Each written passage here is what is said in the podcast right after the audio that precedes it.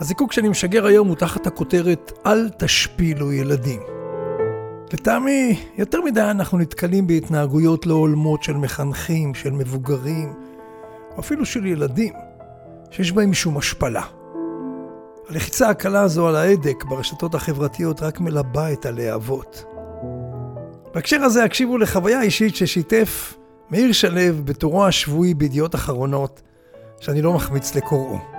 להזכירכם, אתם על זיקוקין דינור, פודקאסט שמעלה סיפורי חיים קטנים, החיים של כולנו, שיש בהם חומר למחשבה. אם אהבתם, אם זה מצא חן בעיניכם, שתפו אחרים, שיגע גם באנשים אחרים. אז הנה מה שכתב מאיר שלו. הייתי אז כבן חמש, ולמדתי בגן ילדים בקריית משה בירושלים. יום אחד נשפכו עליי כל המים מבקבוק השתייה שלי, כי כבר אז היו לי בעיות קואורדינציה, וגם היום אני לא זוכר לאיזה כיוון מסובבים פקק עם הברגה כדי לפתוח. בקיצור, הגננת הבחינה שמכנסיי רטובים, העמידה אותי על כיסא, כינסה סביבי את הילדים האחרים, הצביעה עליי והכריזה, אתם רואים ילדים? מאיר עשה במכנסיים. תתבייש, צריך לשים לך חיתול. נעלמתי מעוצמת הפגיעה. הן מהביוש והן משום שלא יכולתי לתפוס את האפשרות שאדם מבוגר יעליל עלילה על ילד שנמצא באחריותו.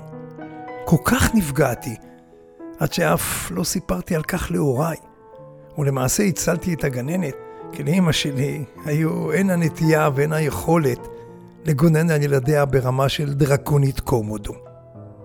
אם כך ואם כך, אני זוכר שבסוף אותו קיץ שמחתי מאוד לעלות לכיתה א', הרחק מהגננת ההיא ומהגן שלה. עשרים שנה חלפו.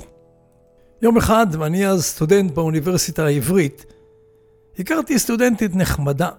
היא גרה בקריית משה, ובאחד הערבים באתי לבקרה.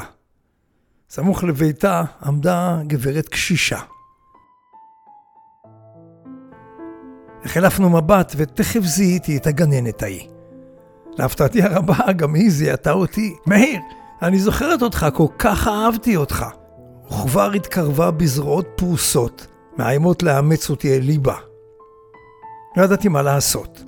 להתנהג כמו לא היו דברים מעולם? להיפרע ממנה? יש לי תכונה משונה. כשאני מתלבט יותר מדי, מתחילים אברי גופי לפעול על דעת עצמם. ואכן רגליי השיגו אותי לאחור מחוץ לטווח ידיה. עיניי ראו אותי בן חמש, עומד על הכיסא במכנסיים רטובים, וילדים צוחקים סביב לי. אוזניי שבו ושמעו את השמצותיה, ואז, ואז, כמו שכתב נחום גוטמן בספרו ביאטריצ'ה, פתאום נפתח פי ולשוני דיברה מעצמה. וכך אמרה, גברת, כך וכך, השם אגב שמור בזיכרוני, לא שכחתי את העלילה שהעללת עליי כשהייתי בגן שלך, לפני כל חבריי וחברותיי. אינני רוצה לדבר איתך או לראות אותך. תודה. פניתי והלכתי אל חברתי. היא פתחה את הדלת, נטה בי מבט אחד ואמרה, אמרה רק זאת, מה, מה קרה? סיפרתי לה את הסיפור וגם נקבתי בשמה של הגננת. היא צחקה. אני מקווה שלא אמרת לה שאתה בדרך אליי, כי היא בעלת הבית שלי. אגב, אישה מאוד נחמדה. אז דברים שמתפרסמים היום שונים מהסיפור שלי. כי אז לא פרסמו וגם לא כל כך התרגשו מאינצידנטים כאלה. אבל אני בטוח שגם היום ילדים עדיין פוגשים מורים ומורות טובים, נבונים וקשובים בלימודיהם. אני לפחות מאמין שרוב המורים והמורות הם כאלה. כך כתב מאיר שלו קטע מתורו בידיעות אחרונות, 23 במאי 2020. אינני פסיכולוג, ובוודאי קטונתי מלהוסיף פרשנות משלי על הדברים של מאיר שלו, ובכל זאת.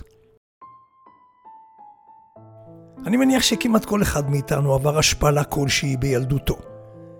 יהיה זה ממורה, מהורה, ממבוגר זר או מוכר, או מילדים אחרים. לעתים זה סתם מתוך חוסר מחשבה או היסח דעת, ולא תמיד זה מרוע לב. אני אישית מאמין שצריבת ההשפלה, ולא משנה סיבתה, מקננת בנפשנו אולי למשך כל החיים. לעתים היא משפיעה ומעצבת את מי שנהיה בדרך כזו או אחרת. או כדי לחזק את עניות דעתי אגייס ציטטה של אלברט איינשטיין, שבערך כך הוא מצוטט. השפלה על ידי מורה אנוכי ממיתה הרס על המוחות הצעירים, ואי אפשר למחוק אותה. פעמים רבות יש לה השפעה על המשך החיים. אז לאור הדברים הקשים הללו כמבוגרים, חשוב שנימנע, פשוט שנימנע מהשפלתו של ילד, ובכלל מהשפלה. ראוי שגם נחנך את ילדינו ברוח זו, שלא לפגוע ולהשפיל או להחרים ילדים אחרים.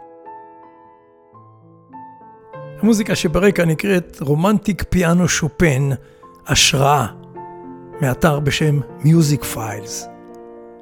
זיקוקין דינור, שוק הדינור.